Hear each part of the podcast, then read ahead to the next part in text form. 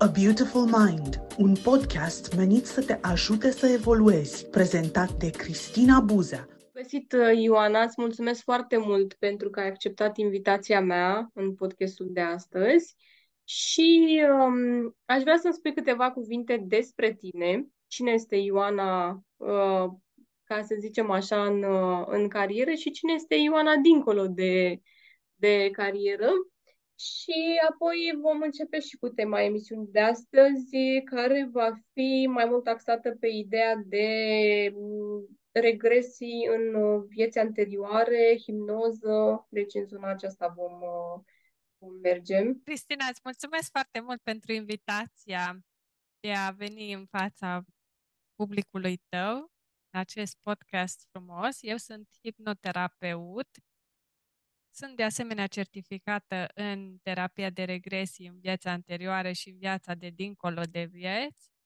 dar sunt și consilier pentru dezvoltare personală și formator. Îi ajut pe oameni să devină propriul lor supererou, adică ce înseamnă asta? Să trăiască o viața visurilor lor, să-și îmbunătățească viața, să descopere sinele lor adevărat și să trăiască o viață too good to be true, adică prea bună ca să fie adevărată sau mai bună, adică să trăiești viața la nivelul maxim, având în vedere, bineînțeles, condițiile și circumstanțele pe care le ai tu în viață. În viața personală, da, sunt uh, pasionată de gaming și de mersul la sală, îmi place foarte mult mișcarea și cred că se îmbină foarte bine cu spiritualitatea, pentru că suntem atât om cât și parte spirituală, esență divină și cum se îmbine astea cel mai bine? E bine meditația, îți trebuie o claritate mentală, bineînțeles, dar ca să obții acea claritate mentală trebuie să fii și în formă din punct de vedere fizic, adică să ai o mentalitate uh, cât mai pozitivă, să fii conectat cu eul tău superior, cu nivelurile tale superioare de conștiință, cu lumina divină, dar și să ai grijă de corpul tău în sensul că să mănânci sănătos, să faci mișcare, să te simți bine din toate punctele de vedere, pentru că așa obții acea claritate mentală și spirituală și atragi ceea ce îți dorești în viața ta. Am înțeles. Poți să-mi spui, te rog, um, ca să facem o mică introducere înainte să vorbim despre bă, regresiile acestea în vieți anterioare, care pe mine, în mod special, sincer, uh, am o mare curiozitate față de acest domeniu, um, pentru că nu știu exact ce presupune și atunci haideți să luăm totuși mai cu începutul, zic eu, um, deci spuneai despre a-ți um, exersa cumva mental ideea asta de a, uh, cum să zic, de a te conecta mai bine cu corpul tău prin intermediul uh, exercițiilor de hipnoză. Că înțeleg că le putem face și singuri acasă sau nu le poate greșesc, să-mi spui dacă greșesc, și în cabinet sau uh, cum, uh, cum procedezi tu mai exact? Clarificare. Aici te refer la ședințele de hipnoterapie sau de regresii în viața anterioare? Uh, deci când mă gândesc să-mi spui exact așa cam ce înseamnă da, sunt două lucruri diferite. Ok, haideți să luăm cu prima variantă. Să ne gândim la hipnoză. Da? da? Dacă ne putem aplica și noi acasă și dacă da, cum am putea face asta, dacă nu, de ce nu? Și... Hipnoza este o stare naturală prin care trecem cu toți în fiecare zi. Înainte de a ne trezi și înainte de a dormi, noi trecem prin această stare în mod natural. Deci, practic, noi suntem maestri ai hipnozei, pentru că intrăm în așa stare automat. Este starea aceea dintre veche și a dormi. Nu este o stare constantă de multe ori te simți că acum ești foarte conștient, după care simți că tot mai relaxat, parcă te ia somnul, poate și adormi un pic, îți revii. Deci este o stare așa fluidă, ca să-i zic, Și trecem prin ea de multe ori, de foarte multe ori de-a lungul zilei. De exemplu, atunci când citim o carte și ne imaginăm, da? Și acolo spune, și fata s-a dus în pădure și a început să culeagă ce a cules ea pe acolo. Și tu începi și îți imaginezi. Asta e deja starea de hipnoză. Sau când ești la volan și conduci, pentru că este o stare de concentrare sporită. Când ești la volan, cum ești? Te concentrezi foarte tare aici am voie să trec, n-am voie să trec, uh, sunt semafoare, nu sunt semafoare, sunt pietoni, hai să mă uit ce face pietonul ăsta, vrea să treacă, nu vrea să treacă, hai să încetinezi. Deci tot timpul ești foarte atent acolo la ceea ce faci când conduci, este practic o stare de hipnoză. Sau dacă scrii un mail și ești foarte atent la ceea ce scrii, din nou, este o stare de hipnoză. Dacă participi la un curs și ești foarte atent pe formatorul sau profesorul acela, la prezentarea lui, atunci automat ești în starea de hipnoză. Când te uiți la un film, la un podcast, dacă vizualizezi, dacă asculți ceva și ești foarte atent acolo. Deci este o stare naturală prin care cu toții trecem. Bineînțeles, puteți să învățați să folosiți autohipnoza și acasă. Ceea ce puteți face acasă este meditația, cu siguranță că ați auzit de meditații ghidate, foarte multă lume face.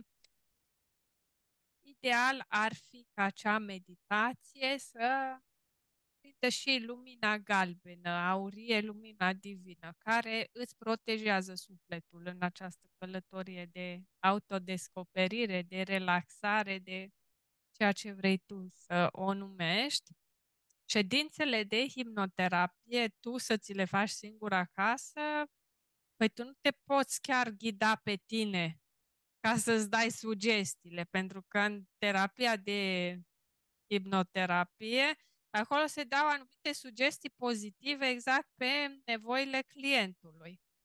Dar dacă ar fi ca cineva să facă o ședință de hipnoterapie, de optimizare a gândurilor, noi așa o numim, de dezvoltare personală. Practic, ce se face acolo? Se dau sugestii pozitive. De obicei, noi le și înregistrăm ca mai apoi clienții să le poată folosi după aceea ori de câte ori doresc să le reasculte, să le reaudieze, pentru că creierul nostru este un mușchi și cu cât ascultăm de mai multe ori acele sugestii pozitive sau acea meditație, cu atât mai mult se imprimă în creierul nostru noul tipar de gândire, noul mod de a ne comporta. Sper că ți-am răspuns la întrebare. Da. Da, da, da, cred că pentru moment eu am confundat puțin uh, hipnoza cu, da, mă referam, da, la aveam mai multe idei în cap și acum mi-e mai clar din ce mi-ai uh, spus. Uh, Păi hai să vedem, uh, uite. În schimb, dacă vrei să mă refer și la regresiile în viața anterioară, de exemplu, sunt da. anumite meditații pe care le puteți găsi online ca să faci regresii în viața anterioare, îi se spune. Eu nu v-aș recomanda să folosiți asta pentru că am să vă explic de ce. Deci tu te vei conecta cu o viață anterioară, da? Dar poate că acolo ai avut anumite blocaje sau un gen foarte negativ de a gândi. Sau este ceva de integrat. Sunt anumite lecții pe care să le extragi de acolo. Tu, dacă nu ești un hipnoterapeut sau un practicant al terapiei de regresii în viața anterioare, s-ar putea să nici nu-ți dai seama și să treci cu vederea toate detaliile, chiar alea cele mai importante, care sunt de extras de acolo. Iar atunci când vine cineva și lucrează cu, de exemplu, cu mine, da, cu cineva care de asta se ocupă și îți facilitează tot acest proces, noi nu facem doar terapia de regresii în viața anterioare, noi aplicăm mai multe regresii împreună, adică mai multe terapii împreună.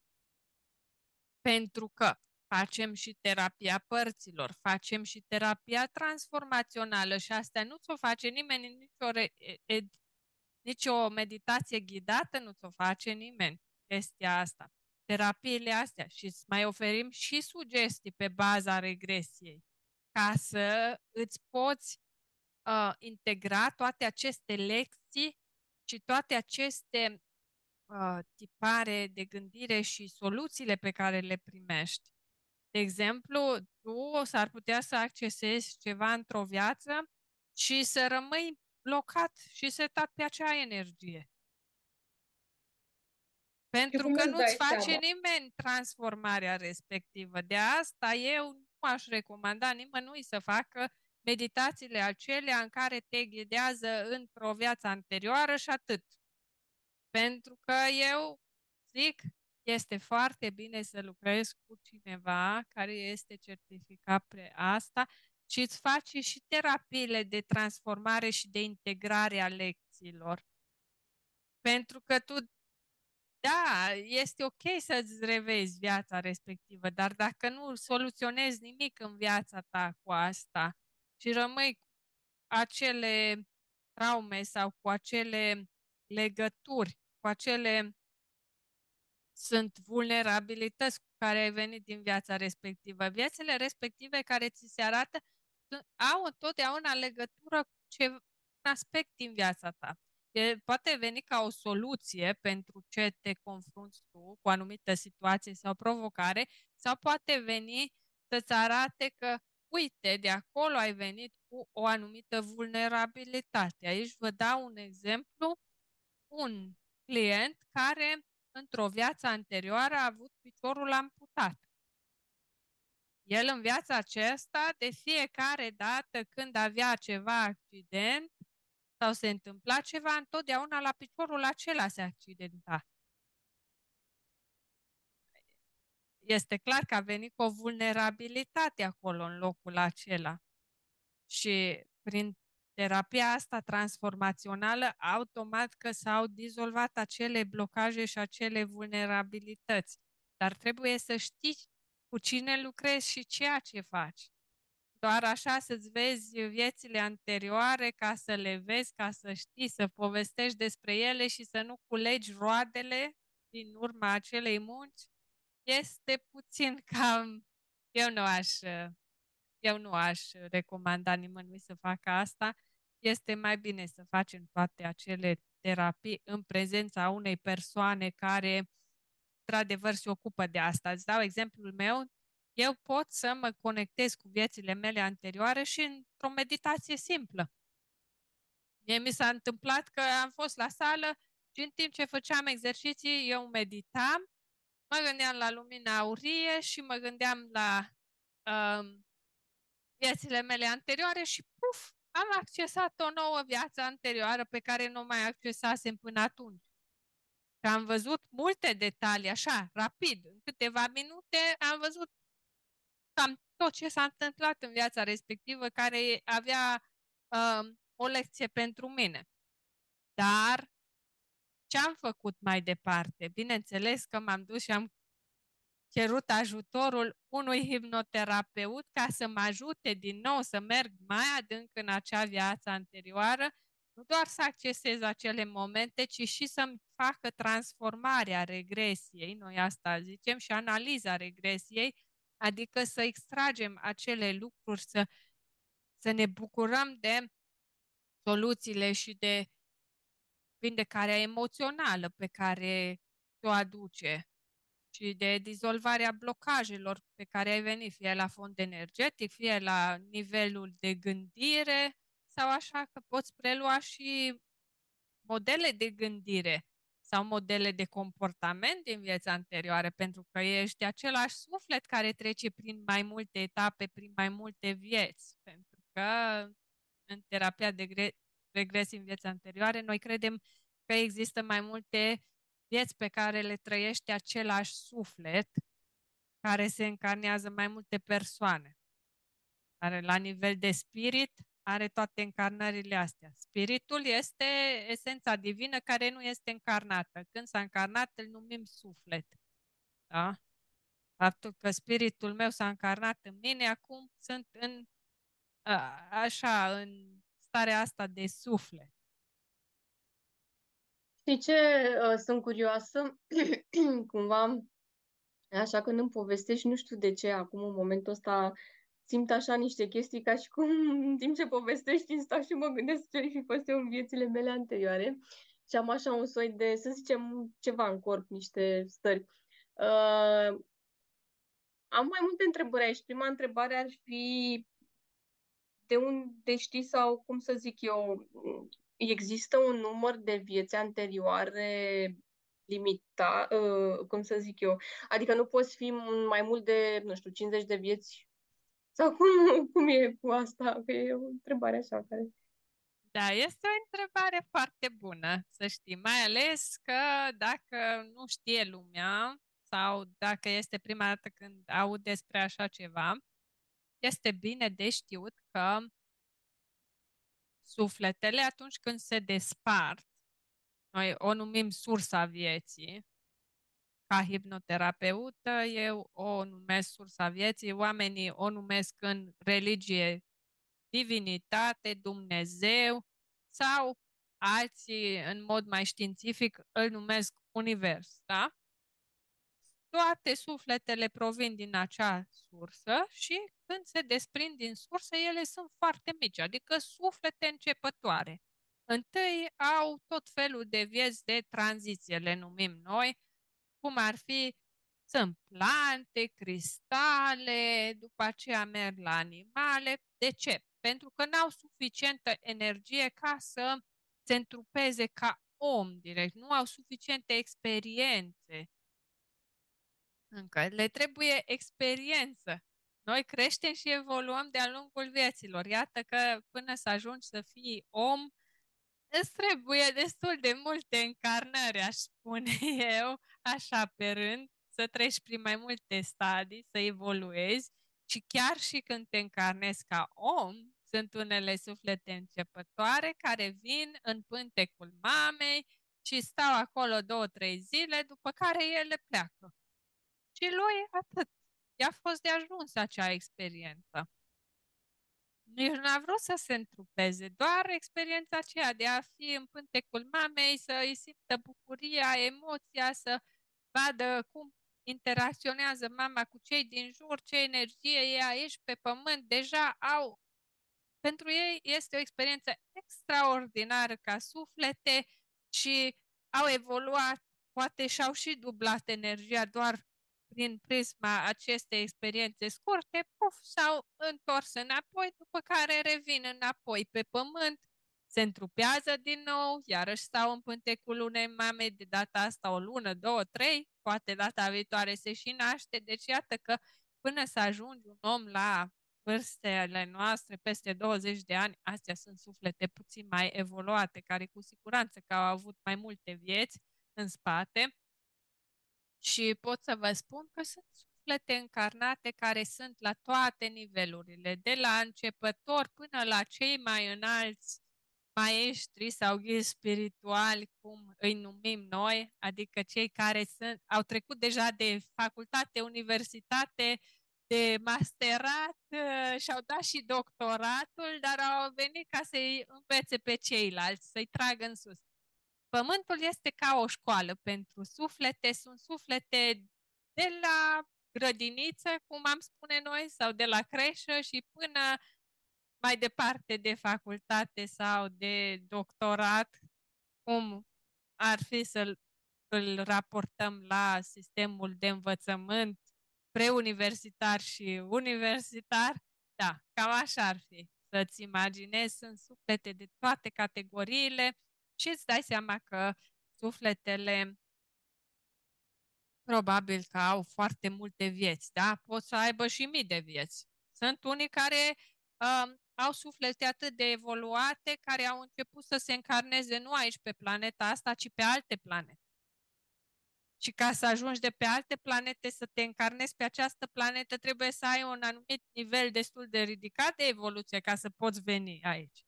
Sau sunt altele care și-au început evoluția în alte galaxii, pe alte planete de acolo. Ca să te muți și din pe altă planetă și într-o altă galaxie, vă dați seama automat că sunt mult mai evoluate decât multe alte suflete. Este ca și te-ai uitat la un câine, de exemplu. Sunt Hmm. unii câini care parcă e începător, nu știe nici măcar să latre, nu știe când să latre, pe cine să latre, cum să fie fericit, cum să se comporte și alți câini. Mama mia, zici că e expert la a fi câine, știe pe care să latre, pe cum să se comporte, vine la tine, știe când să fie fericit, când să parcă te mângâie așa când se apropie de tine. Deci sunt tot felul de animale. Parcă te și înțelege la un moment dat. Nu e așa? Că sunt unele animale că vorbești cu ele și parcă nu pot ce le spui. Deci despre asta e vorba, că și de acolo sunt diferite stadii, iată că Da, interesant. Uite, să știi că în timp ce vorbești am mult mai multe întrebări, dar încerc să te ascult cât mai mult, uh, ca să zic așa că îmi vine să te întrerup foarte des, dar mă abțin cu greu. Uh, mi se pare că, la, că parcă la fiecare două minute mai am câte o întrebare. Um, uite, știi ce, apropo de asta, mi-ai deschis așa o viziune, dar cumva tot ce spui aici parcă e și ceva așa care, nu, nu știu dacă neapărat mă sperie, dar uh, e ceva când e ceva necunoscut și parcă cumva nu poți să controlezi, așa știi, când îmi povestești toate astea, am impresia că nu pot să controlez ce o să se întâmple cu mine. Um, sau putem să controlăm ce se întâmplă cu noi, că ideea asta, eu fiind, să zicem, puțin mai religioasă, am și, pe de-o parte, ideea în cap că dacă cred în reîncarnare, nu e bine să cred în reîncarnare și în același timp e și mintea asta care zice, dar e- e nevoie să fii deschisă la mai multe variante și, în fine, sunt, sunt niște chestii. Uh, apropo de animăluțe, mi s-a întâmplat așa să mă uit în ochii lor și să z- a- ai impresia că parcă e ca un om, între ghilimele spus, are privirea într-un fel și comportamentul într-un fel mai omenesc, ca să zic așa, și mi-am pus întrebarea dacă el cu adevărat sau pisica sau câinele sau ce era, mă înțelege cu adevărat. Și acum că îmi spui toate astea, mă pui pe gânduri uh, foarte mult și mm, da, e interesant. Uh, cum e cu, adică din toate poveștile astea, toți oamenii care îți vin ție acolo în cabinet, um, este ceva care te, te-a impresionat în mod special, poate două, trei cazuri, dacă poți să-mi spui, sau este, sau ceva din ce ai lucrat tu cu tine, e ceva ce te-a marcat într-un mod anume, nu știu. Da, vă dați seama că în trei ani de când practic hipnoterapia și regresiile în vieți anterioare, cu siguranță că au fost o grămadă de oameni și de experiențe frumoase. Experiențele care sunt întotdeauna cele mai uh, emoționante și mai frumoase sunt atunci când clienții accesează în viața de dincolo de vieți, se conectează cu eul lor superior, cu spiritul lor, da? Cu partea aceea mare de suflet care are toate încarnările și toată, um, toată această experiență și evoluție, toată înțelepciunea, cum îi spunem noi, și simte acolo în realitatea ultimă, în acel rai descris de religie, iubirea necondiționată a sursei, a divinității și este un sentiment de imposibil de descris în cuvinte, pentru că pur și simplu te încerc să-mi găsesc cele mai bune cuvinte, așa în engleză parcă îmi vin mai ușor cuvintele astea. Um, pur și simplu ești, îți cuprinde toată ființa, la toate nivelurile. O simți ca vibrație în tot corpul. Ți se umple inima, ți se deschide inima larg, nu-ți mai trebuie nimic. Simți că ai toată iubirea din lume care îți e acolo în mod necondiționat și bineînțeles că în această stare mulți încep să plângă de fericire. Este absolut impresionant și întotdeauna le ofer clienților cât mai mult timp ca să se bucure de acele momente, pentru că sunt cu adevărat speciale. Am trecut și eu prin asta, la prima mea regresie chiar, și a fost un, un sentiment absolut magic. Acum parcă mi se pare normal, pentru că am trecut de atâtea ori prin el, dar este special. Și, de exemplu, eu acum, dacă mă conectez cu Ghizi în momentele în care am mintea mai tăcută sau meditez, eu simt acea iubire necondiționată din acele stări. Deci nici nu mai trebuie să intru în starea de hipnoză, nu mai trebuie neapărat să fac regresie în viața de dincolo de vieți, mă conectez direct cu acele sentimente. Este absolut frumos. Da, este fascinant și, bineînțeles, este ceva pe care toți trebuie să experimenteze pe propria lor piele, pentru că așa, la nivel de concept și de definiții și de cuvinte, eu vă pot explica foarte multe, dar dacă tu nu ai trecut prin acel lucru, atunci este greu să-ți imaginezi alte experiențe, bineînțeles, că au fost în suflete care sunt minunate și foarte evoluate. Îmi vine aici, de exemplu, o clientă care m-a și lăsat să împărtășesc din experiența ei. S-a văzut, era prima ei regresie, dar făcea foarte multe meditații, mai ales cu lumină, așa cum v-am recomandat eu, și era prima ei regresie și a accesat o viață pe o altă planetă și era foarte în legătură cu lumina divină. Și avea o misiune pe asta și simțea energia așa, rău de energie pozitivă care curge prin ea. Da, a fost uh, foarte frumoasă experiența. Bineînțeles că întotdeauna în regresii ți se arată experiențele pentru care ești pregătit să le accesezi. Dacă tu nu te simți la nivel uman pregătit să accesezi ceva, nici nu vei accesa acele lucruri. Deci, de exemplu, parcă deja când povestești ce au accesat ei sau momentele astea, nu știu de ce, mie mi se pare că cuvintele așa sunt destul de importante și cumva parcă jumate din ce spui tu că au trăit ei, parcă încep așa să simt, uh, știi ce zic, când mă gândesc cum ar fi fost să fiu în locul lor. Uh, aș vrea să da, te întreb... pentru că noi, la nivel de suflet, noaptea, seara, când ne ducem la culcare, sufletul se extinde din corp și ideal este să ajungă la lumină, unde se reenergizează, se umple de energie pozitivă, acolo stă în acea iubire necondiționată. Deci dacă îți povestești ceva și ți se pare un sentiment familiar, este pentru că la nivel de suflet deja ai trăit prin, ai trecut prin acele trăiri, ai trecut prin acele lucruri. Am înțeles. Da. Um, uite, apropo de dacă îți dai sau cum ai zis mai devreme, dacă um, ești pregătit să intri într-o viață anterioară sau cum. Uh... Accesezi ceea, momentele sau viețile de uh-huh. care ești pregătit să le accesezi. Da. Totdeauna ceva care are legătură cu provocarea ta sau ți se dă o soluție la provocarea ta, dar și ceva la care ești la nivel uman pregătit să accesezi. Da? De exemplu, sunt clienți care ei spun care eu nu cred în vieța anterioare.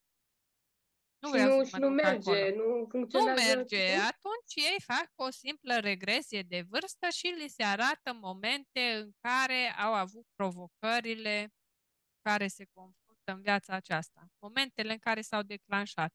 De exemplu, să zicem că o clientă avea vârsta de cred că avea vârsta de 28 de ani, când am lucrat cu ea, și a început să acceseze evenimente când avea 14 sau 15 ani, când venea de la școală, s-a întâmplat ceva cu tatăl ei acasă, a ajuns la spital tatăl ei și faptul acela de ea a luat responsabilitatea, parcă era pe spatele ei, deși era acolo și mama. Deci nu era ea, să zici că era singura persoană în vecinătate.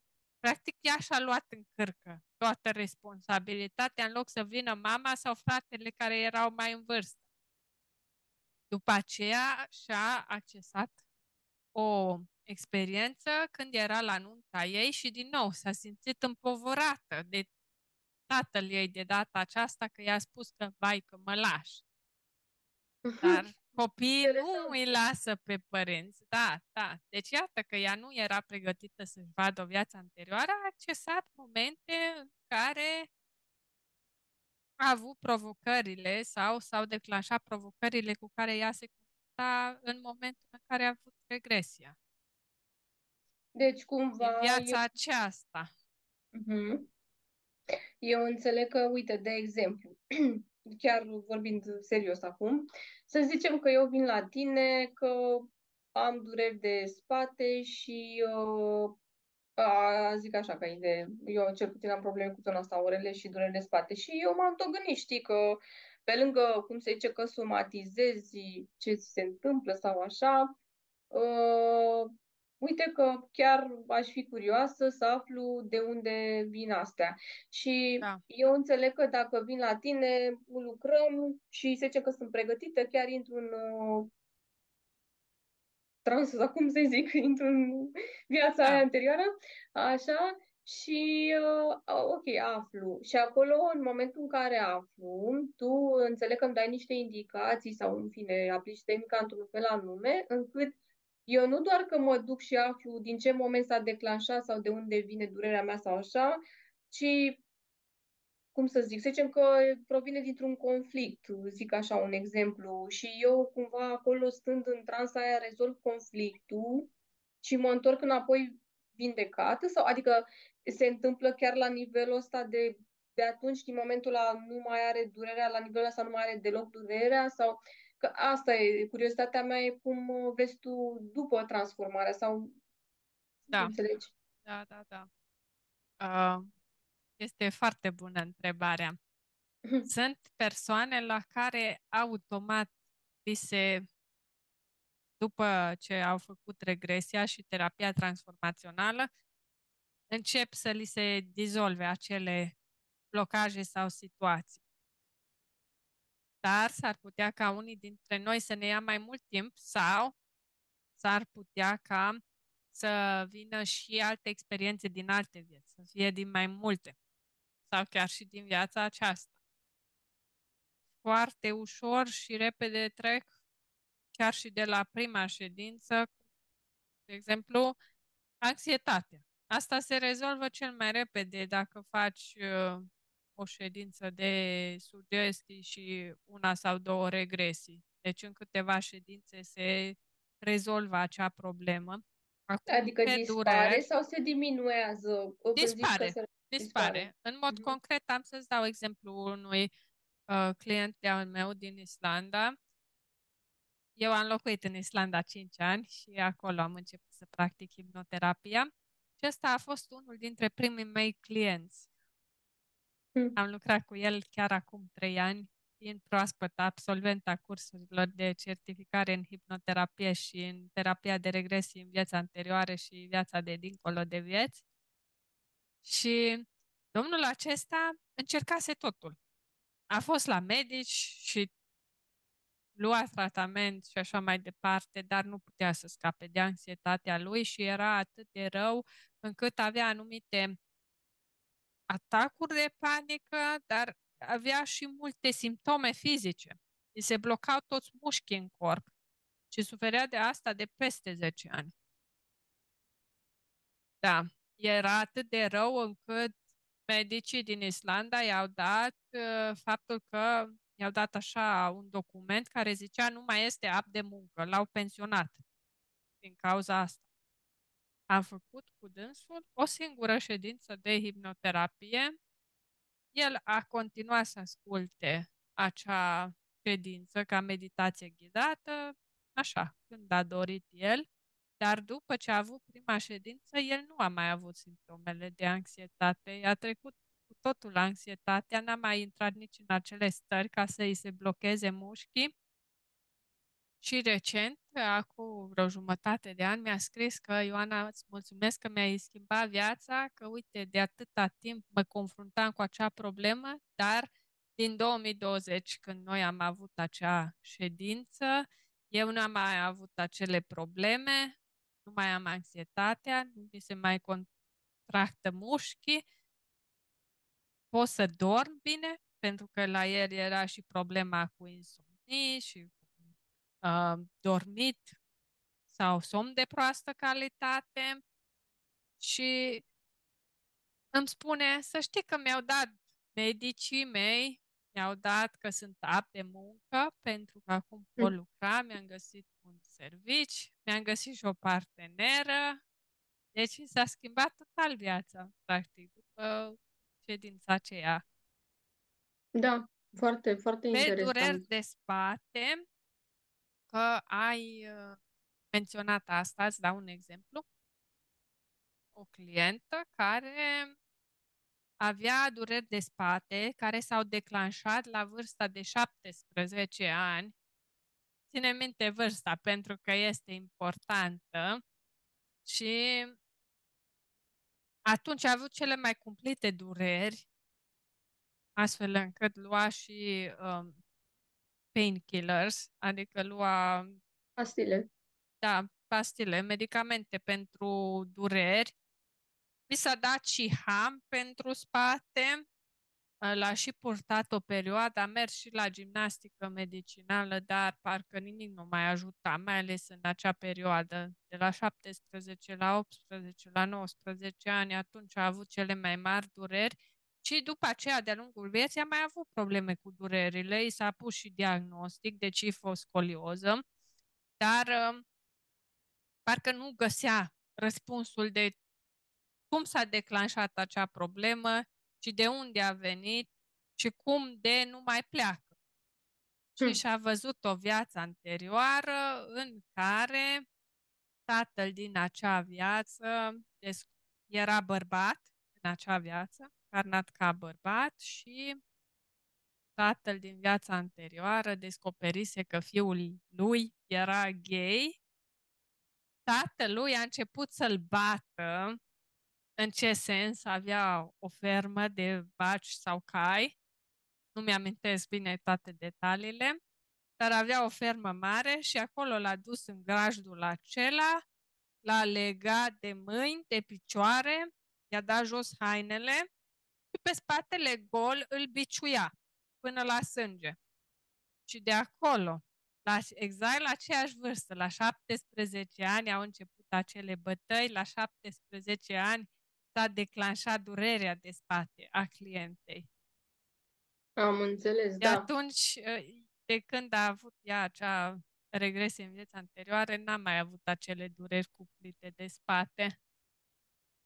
Da, asta e super, super tare pentru că, cum să zic, pare, știi, eu cred că e nevoie să, să testăm fiecare ca să și credem până la urmă în asta. Da, cu siguranță. Și în timp ce vorbești, adică mintea mea crede și poate are și un mic dubiu pentru că se gândește, dar e atât de simplu, adică chiar atât de simplu să fie, știi? Uh, Explicații pot fi multe apropo de dureri de spate, cel puțin la mine mi s-au dat explicații de genul uh, uh, postura, care asta clar din uh, școala generală mi se scria pe fișa medicală, că așa, uh, și uh, faptul că am dansat și automat, uh, în general, dansatorii au um, lor doză, parcă se numește. Uh, dar de asemenea observ da, că... Da, este acea curbură a coloanei. Mm partea de jos a coloanei. Mai, mai în jos, așa, da, da, e da, da. ca și cum, pentru că la dans stai cu, cum să zice, cu fundul mai în spate și automat ai și acolo ceva, nu stai anatomic corect. Uh, și bineînțeles că da, că sunt momente când poate ești, nu știu, mai stresat sau iei încârcă în spate. Apropo de asta de somatizare, eu înțeleg că este și ideea de dacă iei în spatele tău, metaforic vorbind, problemele altora sau da în fine, dar uh, ca idee, că ziceai clienta ta că nu a avut rezultat sau că poate nu a avut rezultatele pe care și le-ar fi dorit, Um, În ce sens? Nu? Uh, Spus că după aceea n-am mai avut durerile Nu, nu, nu, acelea. nu. M-am referit că înainte să vină, dacă mi-am bine, înainte să vină la tine, a încercat ceva să facă la recuperare sau așa am înțeles că ai Da, zis. da. Cumva rezultatele n-au fost tocmai, nu știu, foarte bune sau... Adică nu... Da, pentru că continua să aibă acele dureri, purtase hamul acela de spate care i s-a dat de la ortopedie mai mulți ani, însă tot mai avea durerile. Mergea și la gimnastică medicinală, dar bineînțeles că acele exerciții și faptul de a se mișca o ajuta, o ajuta în sensul că nu mai erau durerile atât de cumplite, dar nu se stopaseră complet. Uh-huh. Da. Am înțeles. Dar bineînțeles că este important să avem o postură corectă, să facem mișcare, ca să avem mușchi, um, mușchi dezvoltați, pentru că la spate este vorba și de mușchi abdominali, ca să fie mușchi abdominali puternici, ca să te susțină. Da. Da, corect. um,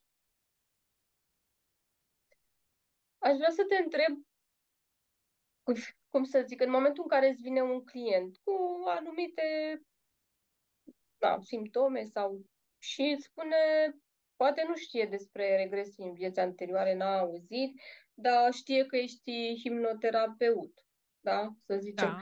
Și tu cum faci, uh, adică cum abordezi? Îi spui așa, uite, pentru uh, simptomul ăsta, eu îți recomand și eu o regres în viața anterioară. Sau tu uh, le oferi această posibilitate doar dacă ei îți spun că a, au auzit și ar vrea să încerci sau cum e exact cum e indicat să faci sau nu știu cum să zic. În, în primul rând, eu le recomand, dacă au dureri fizice, să meargă întâi la un medic specialist ca să-i dea un diagnostic. Da? Să zicem că te apuca pe tine astăzi o durere, da? Și facem o regresie sau o ședință de hipnoterapie, după aceea să trece, ok, poate că e o durere din aceea de moment, dar dacă tu ai ceva de lungă durată, este bine să mergi la medic ca să spună un diagnostic, să știe exact cu ce te confrunți, ca să nu se estompeze anumite simptome care poate că arată ceva mai grav sau este întotdeauna bine să mergi la un medic ca să spună un diagnostic pentru problema pe care o ai. Acum, bineînțeles, dacă o poți trata pe noi spunem, hipnoterapia și terapia de regres în viața anterioare și în viața de dincolo de vieți sunt terapii holistice. Da? Deci sunt o altfel de abordare. Tu dacă simți că hai că încerc și asta, poate îmi rezolv problema, ok, este ok, dar este bine și să ai un diagnostic pus de un medic, să fii sub supravegherea unui medic, vedeți, ca și acel uh, client pe care l-am avut. El știa că are anxietate, era și diagnosticată de către medici, că medicii i-au dat acel document că nu mai este apt de muncă. Da? După care tot medicii i-au dat documentul că este apt de muncă pentru că nu mai suferă de anxietate. Deci este ceva care a fost demonstrat de medici. Nu eu i-am pus diagnostic. Asta este foarte important ca oamenii să știe. Eu nu pun diagnostic. Niciun hipnoterapeut nu pune diagnostic decât dacă este medic. Sunt foarte mulți hipnoterapeuți care sunt și medici. Și atunci, automat că ei pot să pună diagnostic dacă sunt de specialitatea respectivă. Dar asta este o cu totul altceva. Eu, în general, eu nu sunt medic, așa că nu intru pe acel domeniu. Eventual, ce pot să le spun clienților mei este îți recomand să te duci la un medic de specialitate să vezi care e problema cu genunchiul tău. Da? Sau a venit o doamnă care avea greutate în plus și a dorit să slăbească. Și automat că i-am pus înainte de a avea ședința cu dânsa, dacă și-a făcut toate analizele, dacă a vorbit cu medic, să vedem dacă nu cumva are diabet sau alte simptome pe Da. care poți să le ai sau probleme cu tiroida sau tot felul de alte probleme care poți să le ai de sănătate care te fac să iei în greutate. Ea mi-a spus că da, încă era chiar asistentă medicală acea doamnă clientă și mi-a spus că ea și-a făcut toate analizele, sunt ok, ea tot timpul își face analizele periodic, ea lucra și cu un nutriționist, dar nu putea să scape de cele 10 kg în plus. Nu putea. Și de Mm. mai mulți ani. Și am făcut cu dânsa regresii în vieți anterioare și, într-adevăr, am accesat o viață din punct de vedere al timpului, în realitatea ultima, adică acolo de unde provin sufletele, nu există timpul. Totul se produce simultan, adică în același timp. Timpul nu există. Noi, la nivel uman, noi știm de noțiunile de trecut, prezent, viitor, de ani și perioade istorice, așa cum se desfășoară.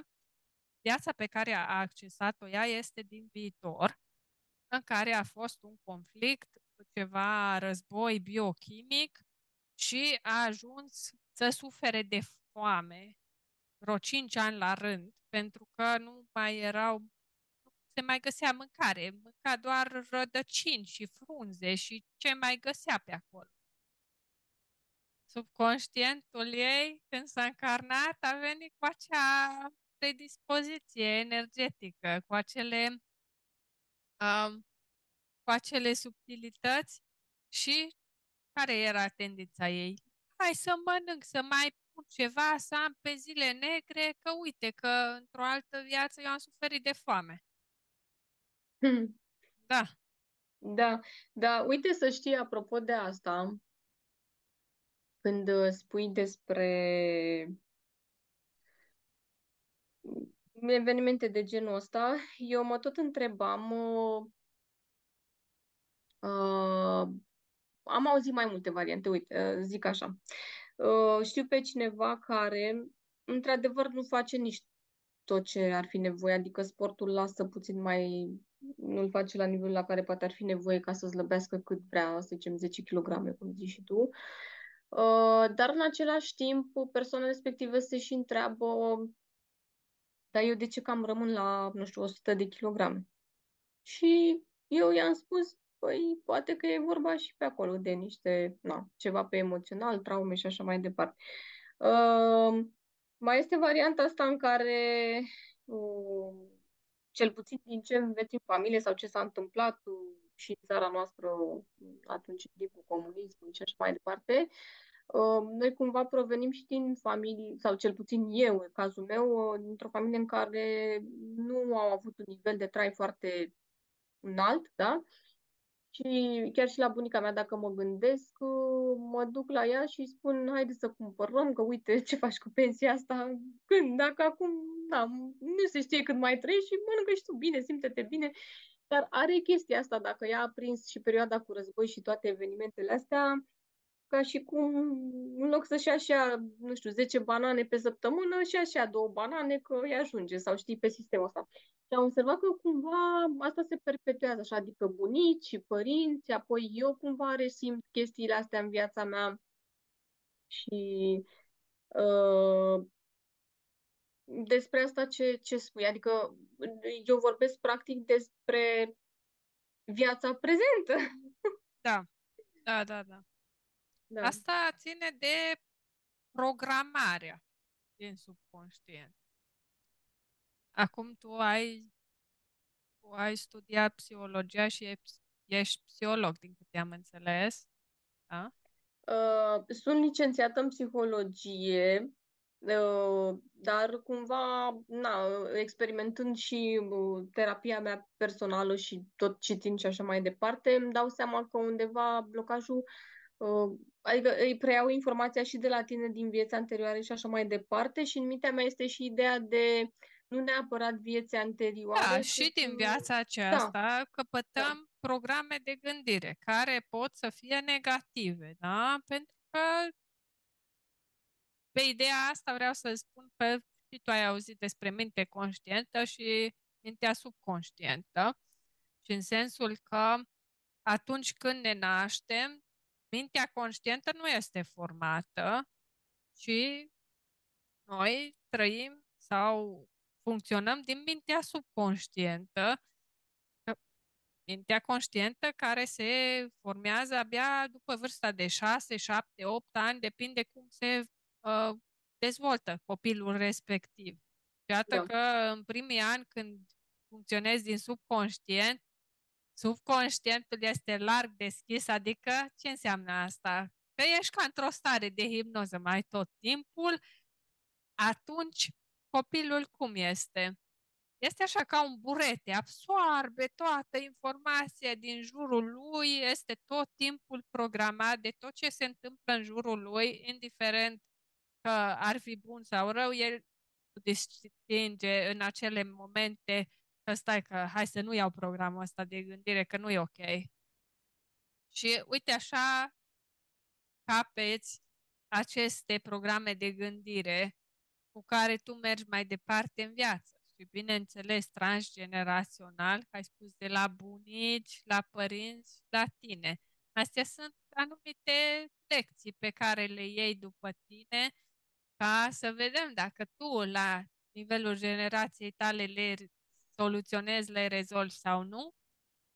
Și uh, dacă nu, atunci vor fi transmise mai departe celorlalte generații. Deci, după cum vezi, viața este foarte complexă. Nu este doar eu sunt sufletul meu, vin cu sufletul meu, cu lecțiile din încarnările mele.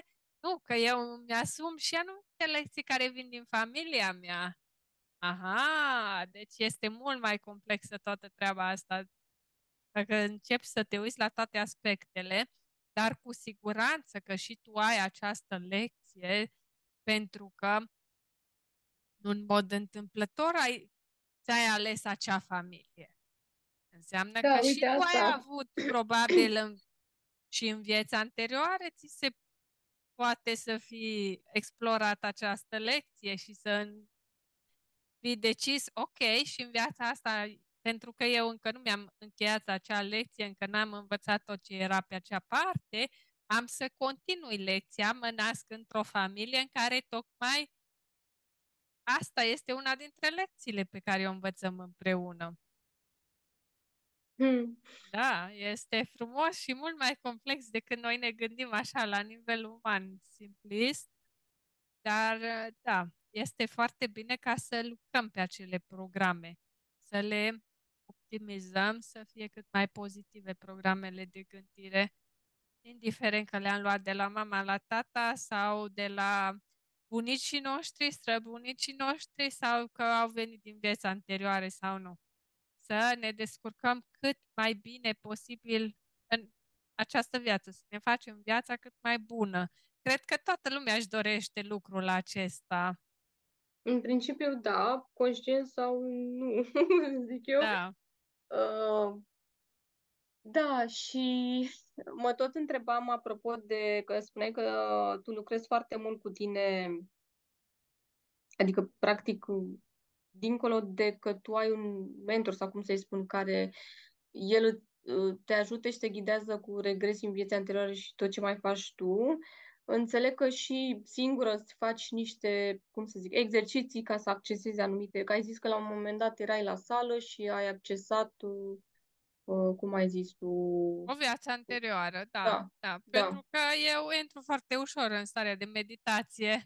Eu ascult toată noaptea înregistrare de meditație ghidată, la mine se repetă. Deci subconștientul meu este programat în fiecare minut în timp ce dorm. Pentru și că atunci este subconștientul cel mai activ și mai deschis. Când mintea conștientă este tăcută sau o facem knockout, că dormim, atunci subconștientul, el ce, ce se ocupă? Atunci este cel mai activ. El se ocupă de repararea organismului, îți curăță toxinele din organism, se ocupă și de gândire, reciclează tot felul de amintiri de care nu mai are nevoie și atunci, dacă subconștientul e atât de uh, ocupați și atât de vioi în timpul nopții când noi dormim, de ce să nu ne folosim de ocazia asta ca să-i mai băgăm și un program de gândire pozitiv? și tu îți pui noaptea, uh, cum să zic, ai înregistrate ședințele tale și ți le pui sau nu contează, uh, le combini, adică, nu știu, cum, cum faci exact tu? Eu mi-am personalizat propria mea ședință de meditație pe nevoile mele, da. Și ți se repetă toată noaptea. tu, cumva, adică ți-ai înregistrat-o tu cu da. vocea da. ta? Da. Uh-huh. Interesant. Chiar interesant. Uneori, uh, da, m-am gândit și eu, cred că la un moment dat să înregistrez ceva și să ascult ceva înregistrat de mine, dar cred că undeva mi-am zis că poate n-aș fi la fel de receptivă dacă aș asculta vocea mea sau nu știu de ce am ideea asta în cap. Este, o idee. Da. Eu, da. eu am făcut mai multe experimente, să zic, să zic așa, de-a lungul vieții mele, înainte să fie auzit de hipnoterapie, hipnoză despre minte subconștientă, despre puterea supraconștientului, eu superior și așa mai departe. Și cum am descoperit puterea minții, de fapt. Eram în liceu, aveam câți ani pot să aibă și liceenii? 15, 16, 17 ani și obișnuia să mă pun să dorm de amiază. La noi, în clasa noastră, noi așa eram. Noi mai și dormeam de amiază am și rămas cu obiceiul ăsta. Îmi place foarte mult să dorm de amiază 20 de minute, atât cât să mă să-mi dau refresh așa. Da. Și obișnuiam să ascult muzică în timpul acesta și lăsam câte o discografie întreagă, adică toate albumele de la o anumită formație să meargă acolo în timp ce eu dormeam. Și vreau să spun că eu nu mai auzisem melodiile respective înainte. După aceea m-am trezit și la un moment dat îmi era playlist-ul pe shuffle și mi-a mers pe o melodie pe care nu mai ascultasem eu în mod conștient până atunci, decât atunci când am dormit. Și am rămas surprinsă să constat că eu știam toate versurile acelei melodii și am gândit, wow, dar cum știu eu toate versurile melodiei astea că am ascultat o singură dată în timp ce dormeam. Vezi, subconștientul meu era ocupat cu învățarea de melodii. Am zis că ok, poate că nu-i tocmai bine ca să ascult toate melodiile astea în timp ce eu dorm și subconștientul meu le învață pe de rost în timpul ăsta. După aceea n-am mai ascultat nici melodii. Iar în facultate când eram, țin minte, chiar după ce murise mama mea, nu am reușit să învăț pentru examenul de procedură penală, parcă. și ce să fac înainte de examen? Am zis, ok, știu eu ce voi face, am să citesc totul o singură dată, așa foarte atentă. Eu când învățam, întotdeauna eram în starea de hipnoză, mă autohipnotizam, eram atât de concentrată pentru că ideea mea de învățat era cum să învăț cât mai rapid ca să nu trebuiască să repet, ci să mi amintesc cât mai mult ca să nu trebuiască să repet de mai multe ori să-mi pierd timpul cu învățatul. Deci eu îmi căutam cum să fac scurtături. Și citeam odată în starea asta foarte atentă, foarte concentrată și mi-aminteam o grămadă de lucruri, dar am spus, hai să o punem un pic pe steroizi. Ce am făcut? Am luat telefonul, am înregistrat și în timpul nopții mi-a lăsat codul de procedură penală înregistrat să meargă acolo în timp ce eu dormeam. M-am dus la examen și n-am avut nicio problemă. L-am trecut foarte ușor. Ce tare chestia da, asta, da. da. Uh, deci, Mi se uh, pare cumva supra-natural ce spui aici, dar uh, da, adică din să cred că așa este pentru că uh, nu știu ce exemplu să dau din viața mea că mi s-a întâmplat ceva în sensul ăsta, dar nici nu cred că pot să spun exact că uh, uh, nu-mi dau seama, apropo de evenimentele astea pe care le spui tu, ce am avut eu așa și să mă pună pe gânduri ce se întâmplă în timpul nopții. Tot ce pot să spun este legat de chestia asta e că în momentul în care uh, îmi respectam rutina seara sau dimineața, măcar ori, ori, dacă nu în ambele variante, uh, clar, ziua merge altfel. Deci dacă ți începi dimineața cu o meditație sau ceva, să ziua merge altfel și seara la fel, somnul e mai liniștit. În schimb, dacă faci cum face prietenul meu și te uiți la filme din astea, că îi plac astea cu horror și așa, uh, i-am observat că în momentul în care mă uit cu el uh, câteodată, că nu mereu, da, deci visez urât și el la fel se întâmplă să... Și apropo, da, aici poți să, clar, să n-ai cum să nu spui că nu te-a influențat uh, filmul da, respectiv. pentru că este foarte multă negativitate acolo. Și știrile. Este o vibrație scăzută, a, mai ales știrile, da. Vibrație scăzută, te conectezi cu acele niveluri, noi le numim niveluri inferioare de energie, inferioare de existență, care nu sunt ok. Vrem să ne înălțăm cât mai mult, să fie cât mai pozitivă experiența noastră. Deci bine ai remarcat, într-adevăr, eu le spun tuturor clienților mei să evite să se uite sau să doarmă cu televizorul pornit și să evite toate acele programe negative. Da, da. da. Dar ce părere ai despre, acum nu vreau să zic uh, că na, sunt diverse stiluri de muzică, apropo că ziceai și de muzică mai devreme, eu am observat o chestie și vreau să spui ce părere ai tu cumva despre asta. Uh, apropo, tot de prietenul meu aduc aminte, uh, când vine cu mașina, are tendința să pună și o muzică mai tare și uneori pune melodii din astea care eu simt că mă agită sau îmi dau o stare de, nu știu, anxietate, nu știu cum să-i spun. Și printre care se numără și cele care sunt uh, rock, dar nu rock din ăsta soft, ci rock mai într-un fel, uh, sau ceva, nu știu, nu știu cum să zic exact, mai răpăit, așa, mai, știi, ritmul mai rapid. Uh, și ce părere ai despre chestia asta, apropo de muzică? Că una este să-mi pui Beethoven și susurul, păsărele, ă, nu știu, aud sunete, sunetele mării și păsărele. Una este să vină el cu... Și cumva, încă o chestie am observat apropo de sunete și de astea. Ă, deci dacă el merge cu viteză și pe lângă asta mai e și muzica tare, și apropo de anxietate și anumite stări, elementele astea mie îmi declanșează și atunci mi-am dat seama că sunt destul de importante elementele astea, inclusiv nu știu, lumina. Nu știu de ce am eu sensibilitatea asta de pe unde vine, dar la anumit stimul mie mi se declanșează anumite stări și te întreb eu, e, e, nu știu dacă pot să zic așa, e normal să se întâmple asta sau depinde ce istoric ai, să zic așa? Depinde de ce istoric ai, dar este normal pentru că am auzit de astfel de întâmplări la multă lume. Deci nu este nimic neobișnuit. Am înțeles. Da, da.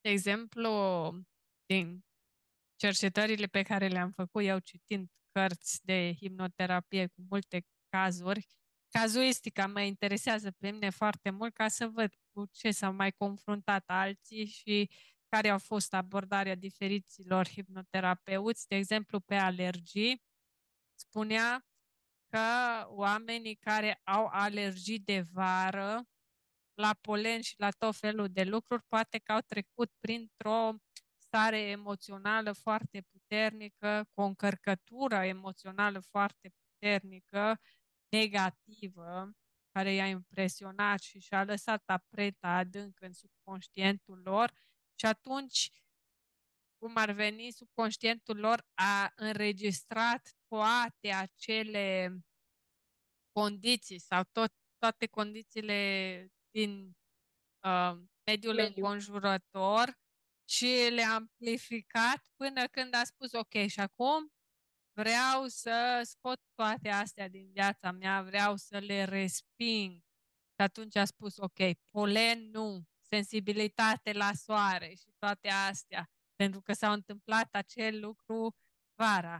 Și atunci, în momentul acela al verii, când se ajunge în perioada respectivă, atunci li se declanșează acele alergii multor oameni. Acum da. nu pot să spun că sunt pentru toată lumea același caz sau același lucru, pentru că, după cum bine știți, toți suntem unici, am trecut prin diferite experiențe, deci nu este o rețetă valabilă pentru toată lumea și cu asta basta. Cum nu este nici dietă valabilă pentru toată lumea. Da? Că eu pot să vă spun, a, mie îmi place foarte mult să mănânc un de arahide și tu îmi spui, a, dar eu nu pot să mănânc un de arahide că eu am, uh, uite, alergie la alune. Dacă da, te apuci corect. tu să mănânci uh, cu alergie la alune, poate și mori. Deci nu poți să faci așa, să pui că, a, a, gata, am catalogat, uite, așa, cu tot o singură chestie. Nu? Că sunt diferite răspunsuri la diferite provocări. Noi mai mult provocările numim. Da, interesant. Decât să spui uh, probleme sau alte cuvinte din astea, probabil că da. E nevoie să alegem alte cuvinte mai puțin, nu știu, profunde sau nu știu să le zic, mai puțin dăunătoare. Uh, da, interesant. În legătură cu mhm. reprogramarea uh-huh subconștientului, doar ca să-mi termin ideea și să nu trecem mai departe, pentru că este ceva, un aspect important de menționat. Poate că ați auzit, tu sigur, este posibil să fie auzit în studiile tale despre ceea ce se numește în neuroștiință ca neuroplasticitatea creierului sau neurogeneza. Adică ce înseamnă asta? sunt anumite conexiuni în creierul tău făcute între neuroni care îți mapează niște comportamente sau stiluri de gândire. Automat, dacă ai repetat ceva foarte mult, acea conexiune este mai puternică, este mai des folosită, deci este mai antrenată, să zic așa. Tu când înveți ceva nou, automat că se creează noi conexiuni în creierul și mai mult decât atât, cercetătorii au arătat că, de fapt, creierul are abilitatea de a-și crea noi neuroni. Iată că nu doar că noi spunem sau s-a arătat că neuronii ăștia mor în fiecare zi, dar de fapt noi avem și capacitatea de a crea noi neuroni și de a forma noi legături. Astfel încât atunci când învățăm noi moduri de gândire, noi lucruri, se formează noi uh, conexiuni între neuroni sau noi neuroni, chiar dacă e nevoie. Da, cred că este un aspect important de uh, spus pentru ca oamenii să știe că într-adevăr există și o bază, un fundament științific, adică ceva care s-a demonstrat că astea nu sunt doar placebo sau așa, că într-adevăr când înveți ceva nou, automat, vezi conexiunile în creier, vezi ceva nou că s-a întâmplat acolo. Da, da acum corect. sunt și niște dispozitive de brain mapping, le spune că îți pune niște electrozi pe cap și îți arată care, um, să zic așa, care zone ale creierului sunt mai active sau mai puțin active. Chiar am niște colegi care au făcut uh, și aceste cursuri de hipnoterapie de la Brașov. Una dintre ele este medic psihiatru și cealaltă este psiholog și ele se ocupă de brain mapping în România. De asta știu despre acest subiect și că există aceste aparate și în România. Iată că poți lucra pe conștient, pe minte și să-ți arate și aceste rezultate mai concret. Pentru cei care au nevoie de dovezi reale și substanțiale să le aibă în mână. Da, da. Interesant. Da, am auzit de, despre neuroplasticitate și ce spui aici.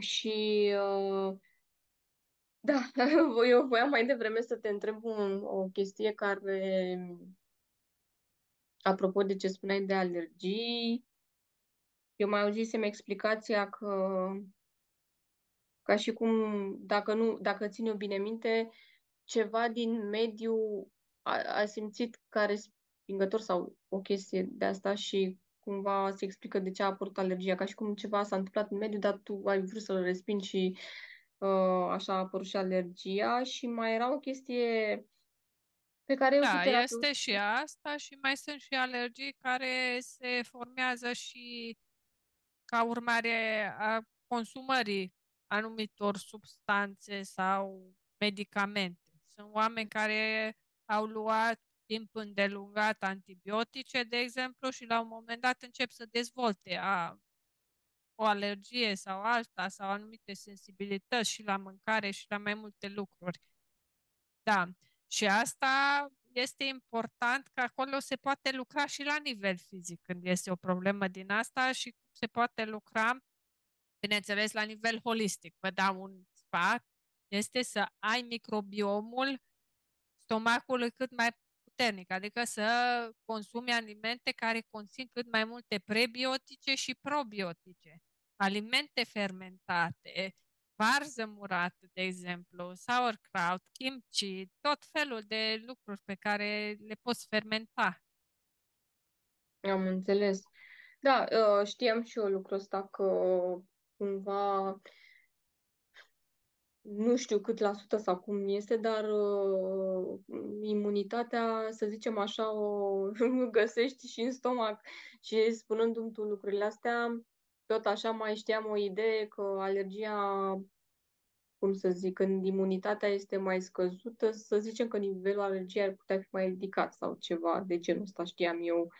Uh, da. Sau are legătură oricum cu imunitatea, adică ceva pe acolo pe parte de energie sau vibrație, noi spunem când ești pe o vibrație mai scăzută automat că ți se întâmplă mai multe lucruri care sunt de vibrații mai joase, adică alergii și uh, afecțiuni sau alte lucruri. Pentru că atunci mm-hmm. când ești pe o vibrație înaltă și te simți bine, automat că și sistemul tău imunitar e mai puternic și nu ți se întâmplă astfel de lucruri. Dar este important de știut faptul că se poate lucra și pe asta. Da? da. Pentru că, de exemplu, anumiți oameni îi pot uh, cataloga pe acei alergeni ca fiind factor de stres, da? Că ceva din mediul tău înconjurător te stresează sau îți adună ce în plus, un stres. Dar dacă tu ești stresat tot timpul, de exemplu, la job sau să ajungi de aici încolo sau trafic și tu nu stai niciodată um, o pauză, este ca și cum acel instinct de supraviețuire ar fi tot timpul uh, activat. activat. Da.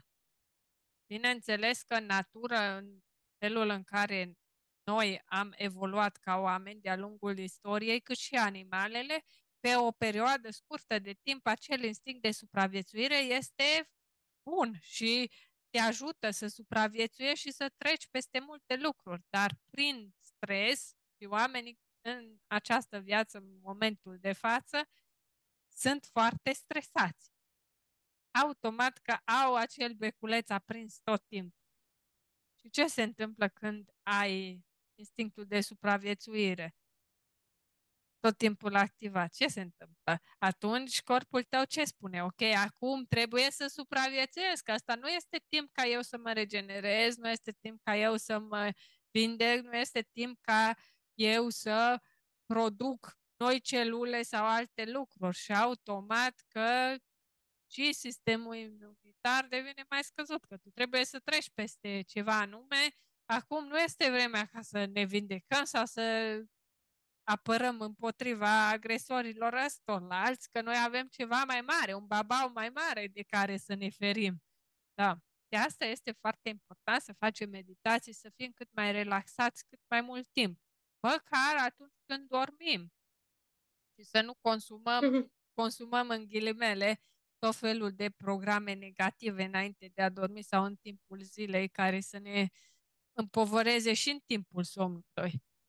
Adică să te uiți la un film horror și tu, după aceea, în timpul nopții, subconștientul tău lucrează acolo ca să scoată filmul ăla horror din subconștient, poate mai ai și niște coșmaruri din cauza asta și atunci tu, dintr-un stres în timpul zilei cu servici, cu trafic, cu ce o mai fi și filmul ăla horror, mai bagi încă un stres și noaptea. Și nu-i dai ocazie uh, organismului tău ca să se vindece, să se repare, să-și revină. Da. Foarte important să conștientizăm aceste lucruri pentru că de multe ori nu ne gândim la astfel de lucruri și nimeni nu ți le spune nici la televizor, nici la școală, nici unde. De ce este important să fii cât mai relaxat? Da, și din ce înțeleg că spui, nu e, adică nu e doar despre a lua pauze și de n-am mai fi atât de mult pe fugă, e și despre a dormi mai mult sau mai bine. Eu aș putea spune legat de mine, apropo de somn, că uh, somnul meu, pe lângă faptul că nu e nici cât poate ar fi nevoie ca și durată, consider eu că nu e nici cel mai calitativ. Și uh, cali, uh, apropo de somn, mi se pare ceva foarte interesant. Uh, știu că am dormit o noapte în uh, Brașov, dacă nu mă înșel, eram într-o mini-vacanță și vreau să spun că, uh, deci, efectiv, cum îți dai seama că somnul tău nu e atât de calitativ? mi-am dat seama pentru că acolo am dormit atât de profund și atât de bine și așa, încât, și am avut uh, foarte multe vise uh, și nu mai știu dacă erau, cred că erau frumoase, că altfel aș fi zis că am avut coșmaruri, încât uh, două secunde să închid aici că așa, încât uh, deci am simțit că de mult nu am mai dormit atât de bine m-am și gândit, o fi ceva în casa aia, vreo energie, ceva de... M-a făcut, dar pur și simplu era doar moment faptul că eu m-am simțit ca în vacanță și că în sfârșit pot să mă odinesc și că nu am ce să... nu am atât de multe lucruri de făcut a doua zi și așa mai departe. Um, și da, deci înțeleg foarte bine. Și numai dacă stai să te gândești că, nu știu, dormi o oră după amiaza, deci ziua când nu dormi ești total pe altă planetă, nu știu, mult mai nervos, mult mai nu ai răbdare, parcă nici, nu știu, sunt mai multe elemente, deci clar, mi se pare somnul foarte, foarte important.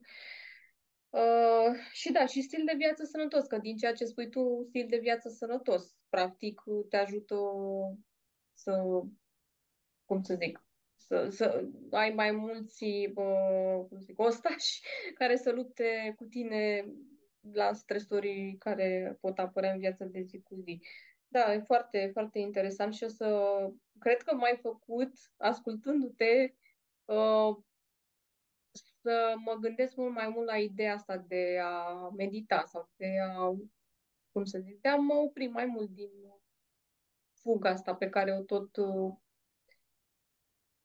se cam promovează în viața de zi cu zi, se cam promovează ideea asta de a face cât mai multe Da, e la a... modă, e la modă. Da, da. De asta se promovează. Da. Uh, chestia cu meditația este să facem meditație, să ne conectăm cu lumina galben aurie și alb aurie, ca să fim protejați. Este și lumina vindecătoare, lumina albă. Iată, ca să fim cât mai bine cât mai energizați, să fim în legătură cu pozitivitatea, mai ales dacă am fost stresați de-a lungul zilei. Este foarte important să ne conectăm cu energia pozitivă. De asta folosim această imagerie cu lumina galbenă aurie, lumina albă aurie. Este foarte important și să ne golim mintea. Asta înseamnă meditația, de fapt. De ce? Pentru că multă lume crede că, a, dar eu meditez, dar de fapt se gândește foarte intens la una și la alta și la cealaltă. Și mai ales femeile, am observat că femeilor le este greu ca să-și oprească mintea. Că întreabă pe cineva... Mod special femeilor? Mod special femeilor, da. Pentru că sunt mai puțin bărbați care au așa de multe gânduri, care tot timpul sunt acolo, dar sunt și ei, și printre ei, bineînțeles și auzi pe câte o persoană. Tu ce faci acum? Nimic. La ce te gândești? La nimic. De cum să te gândești la nimic? Deci nu-ți poți imagina așa ceva. Sunt, într-adevăr. Așa eram și eu înainte de a descoperi meditația. Și cum am descoperit meditația? Făcând sport. Pentru că mă concentram pe exercițiile acelea și să le execut corect, ca să nu mă accidentez, să fie totul ok, pentru că eu m-am dus ca să câștig mobilitate, să mă simt mai bine, să am mai multă energie. Și când m-am dus acolo și am văzut că nu îmi stătea în loc gândurile, nu mă mai gândeam la nimic, așa că veneam foarte relaxată, deși corpul meu era foarte activ și așa am descoperit eu meditația, de fapt. Interesant. Da. Da, și eu mă simt foarte bine după ce fac sport și cumva, deși, să zicem așa, exercițiile pe care le fac, uh, cel puțin la kinetoterapie, uh, nu, nu pot să zic că sunt dintre cele mai ușoare mereu, dar uh, când mă gândesc la ce se întâmplă după ce am terminat ora de așa de sport, Uh, cumva ăsta e și factorul care mă motivează mai bine, pe lângă și alți factori care pot fi că socializezi și așa mai departe și uh, nu știu, vorbești și te descarci și nu doar prin sport, și și verbal sau ceva de genul ăsta. Da, foarte, foarte interesant. Uh, voiam să te întreb dacă tu ai, uh, nu știu, pe site sau ceva, ai uh, pentru cine ar vrea să acceseze înregistrate meditații sau ceva sau cum? Doar cele pe care le personalizezi, să zicem, la ședințele cu clienții tăi? Am o meditație ghidată pentru somn și pentru depășirea insomniei. La mine pe site se poate descărca gratuit. Este acolo un formular pe care să-l uh, completezi cu numele și adresa ta de e-mail și după aceea accesezi. Ai, poți descărca acea meditație poate fi folosită de oricine și poți să dormi pe ea. Este da. foarte bine dacă dormi pe ea. Vreau să clarific acest lucru pentru că mi-au spus unii clienți am început să ascult meditația, dar știți, după câteva minute eu am adormit. Dar da, și este scopul acelei meditații, că este meditație pentru somn. Da, și să ne spui unde, unde te putem găsi sau ce, ce proiecte mai uh, ai în perioada asta și cei care vor să poate să te și vadă față în față sau dacă există în afară de online uh, și altă da. variantă. Primul rând, pe site-ul meu mă puteți găsi ioanafeurdean.ro, pe adresa de Facebook Ioana Feurdean, cât și pe YouTube, pe TikTok mă puteți găsi tot așa. Iar în viața reală, eu la Târgu Mureș am un cabinet de hipnoterapie și dezvoltare personală și lucrez chiar și în persoană cu clienții, dar și online. Am foarte mulți clienți online, mai ales cei care sunt, de exemplu, din străinătate, pentru că eu lucrez și în limba engleză. Vă spun că sunt la fel de efective ședințele, atât în persoană cât și online. Poate că cele online sunt mai bune pentru unii clienți. De exemplu, am avut un client cu agorafobie și din start mi-a spus eu online vreau să lucrez, nu mă duc la tine la cabinet, chiar dacă suntem din același oraș. Am spus, bineînțeles, dacă online vrei, poate ți și mai ușor ca să te relaxezi la tine în pat, în canapeaua ta, acolo unde ți sunetele familiare și toate astea. Dar, într-adevăr, acel client după aceea a venit la a doua ședință în persoană și am fost foarte fericită să-i văd progresul. Pentru că înainte nici nu vroia să iasă din casă. Și după prima ședință ah. mi-a spus, a, eu am să ies din casă, am să vin la tine la următoarea ședință. A început să facă plimbări. Da, da, apropo deci, de agorafobie, este. deci cumva frica de a ieși din casă, de a lua contact cu oamenii, a cam De mulțimi, da. Mm-hmm. da.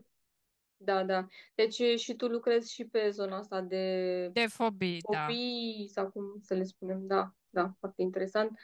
Uh, n-aș vrea, aș, aș mai fi vrut să te întreb mai multe lucruri, dar uh, poate vom mai face și o... Le păstrăm pe data următoare. Da, data următoare sau poate facem și workshop sau alte Să ne evenimente. spuneți în comentarii dacă doriți să facem o nouă emisiune împreună ca să mai povestim despre subiecte care cu siguranță cu toții avem întrebări sau da, avem și... anumite curiozități.